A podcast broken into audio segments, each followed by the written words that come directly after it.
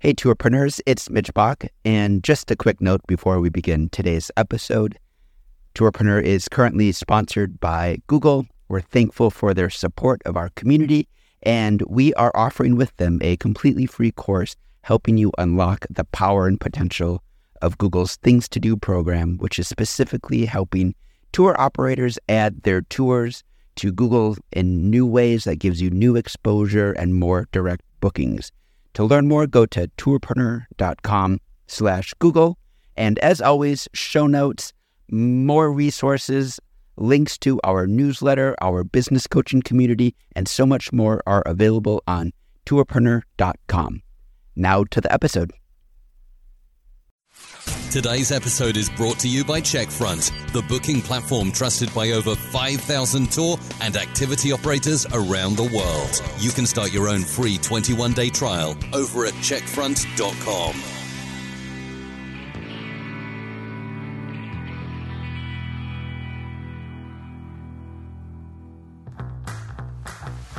Welcome to the Tourpreneur Podcast. Travel industry veteran Shane Whaley will take you on a journey with fellow tourpreneurs, sharing their tips, ideas, insights, and success stories to inspire you to make your tour business the best it can be. And now, please welcome your host, Shane.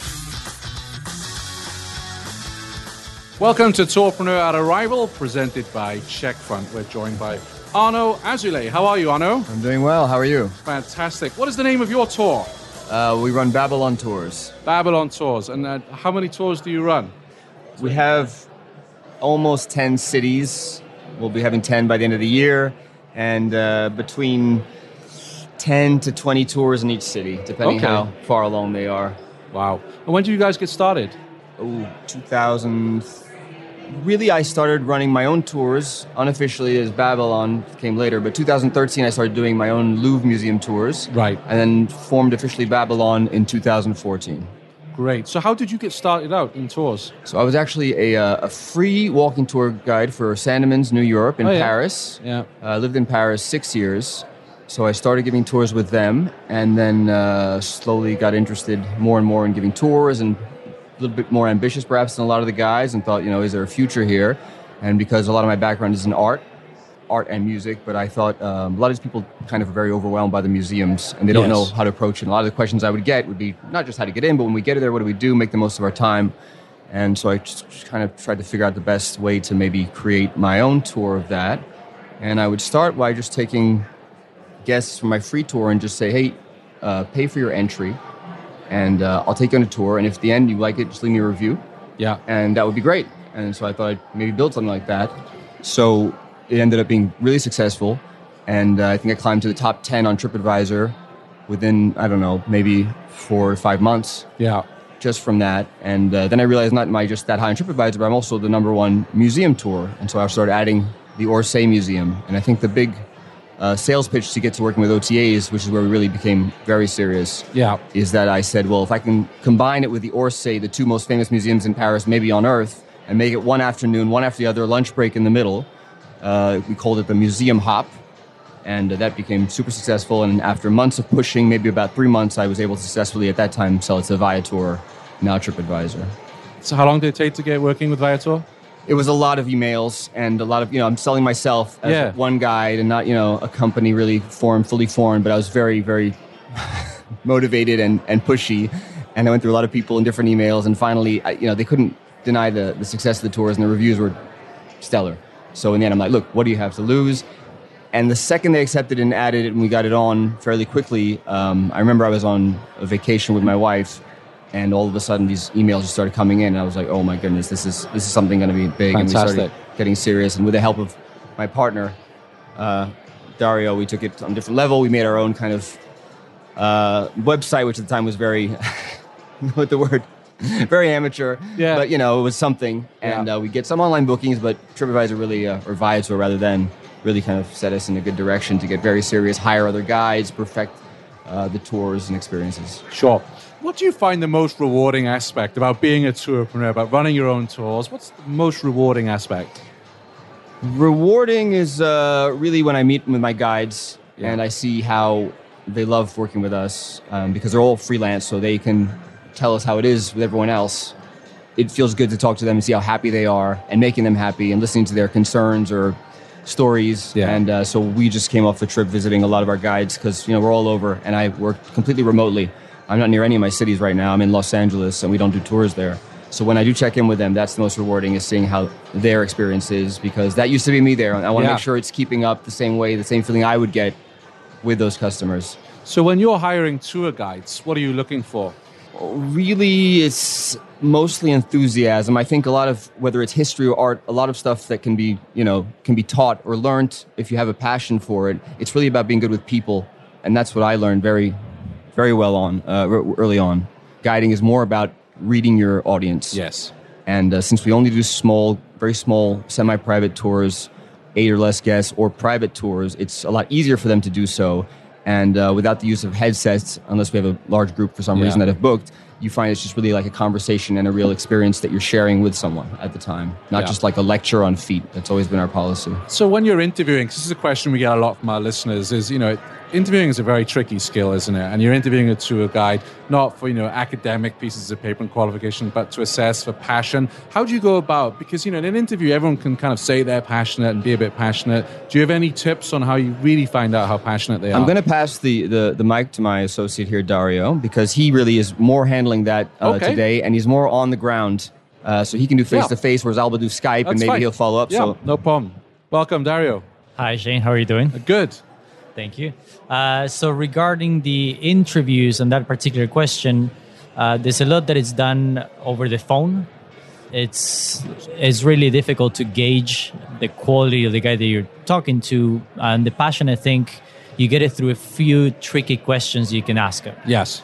They're all freelancers, so they all work with different companies. So first of all, ask them which companies, and you have already an idea what that company wants and what they are striving for. So if it's a good company, I tend to throw out a couple of jokes in the middle and see if they laugh, if they react to it, if they follow it up a little bit to see how good they are interacting with people. Always, I tell them that I forget their CV and their email, so give me a reminder of how the the whole experience went. So they tell me the story. If they tell me the story right, then they can basically give a tour. Then after that, it's a 50-50 chance or more of an experience part of like just hearing the voice, if it sounds clear or not, if they pronounce well. Uh, ask them a couple of questions about one tour, if they know some of the history, and if they go on and tell you more of the story, even if they don't have to, that they're passionate about telling you that story. Uh, it's a few tricks there that Yeah. I do automatically, I think, because of doing so many interviews. I used to have a list of questions. Right now, they're just burned in my brain. I just ask them uh, without even thinking, really.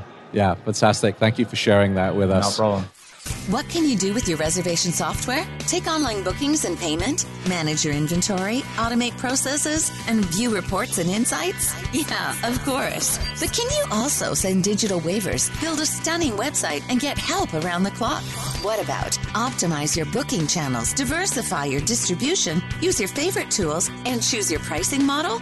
With Checkfront, you can. One booking platform, limitless possibilities. Find out more at checkfront.com.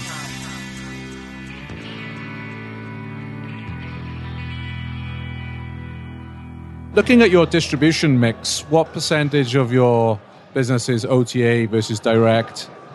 Where are you getting most of your business from?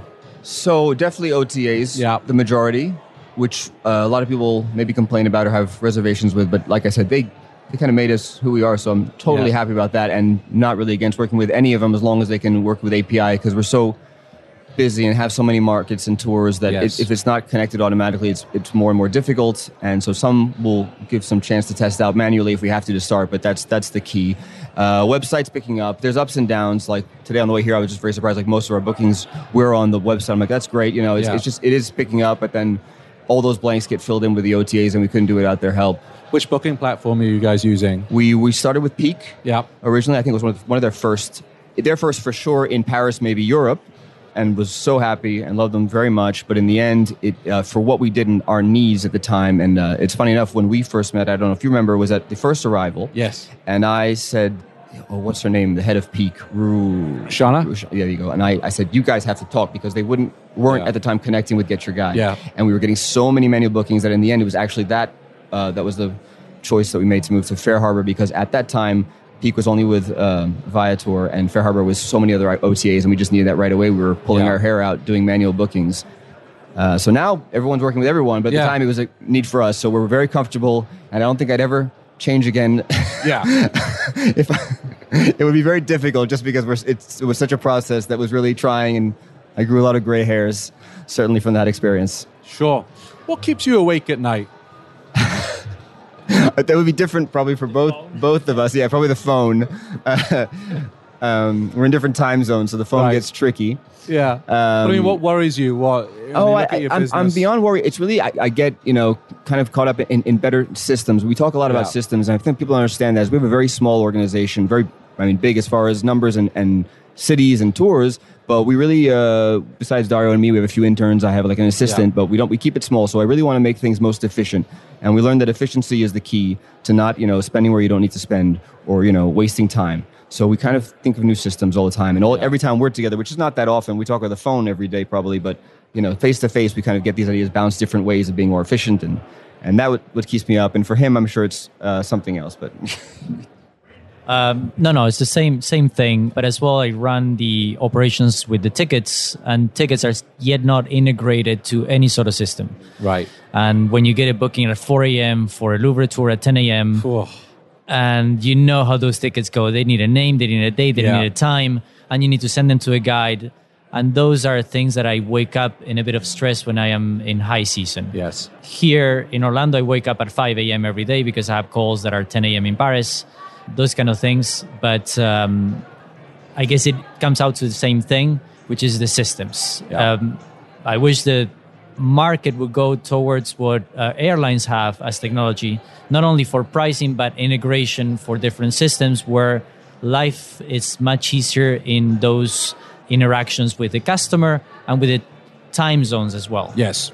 right now I think we're bounded on LA and Paris. We have that nine hour Yeah, uh, it's difference, brutal. Yeah. which is is great for us because we do we do the 24 hour clock, the Yeah. two of us. But at the same time, if we move from the cities, Yeah. we need to think about time zones. Yes. It's not much of it is a beach or Yeah. it's like where am I gonna get the calls and what time? You see, I'm loving these espresso interviews, but now I want to go deeper. So, would you two be interested in coming back on the show? We can have a deep dive on your business. I got so many questions to to ask you. I've been looking forward to it. You have yet to reach out. Fantastic. I will do. I I, will, you will. do. I know What- you will. where I can- enjoy your show very much, and I can't wait to, to be a part of it. I think it's a great great thing you have going, I and very appreciate that. professional. Thank you. Which a lot of that I hear are not, and I like it. You know, when it comes down to even the sound quality, and it, it bothers me as a podcast avid podcast listener. So I, I really appreciate what you're doing, and it's wonderful for our, our group here, which is Well, growing. I'm very lucky to have a, a good editor called Carrie who will be editing this episode, and she Well works very hard on Well making done. it sound sweet. It's appreciated. and where can people find your tours? Uh, BabylonTours.com. Fantastic. Merci beaucoup. Thank you. Thank you.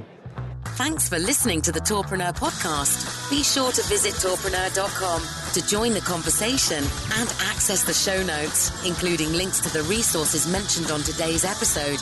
This is Tourpreneur.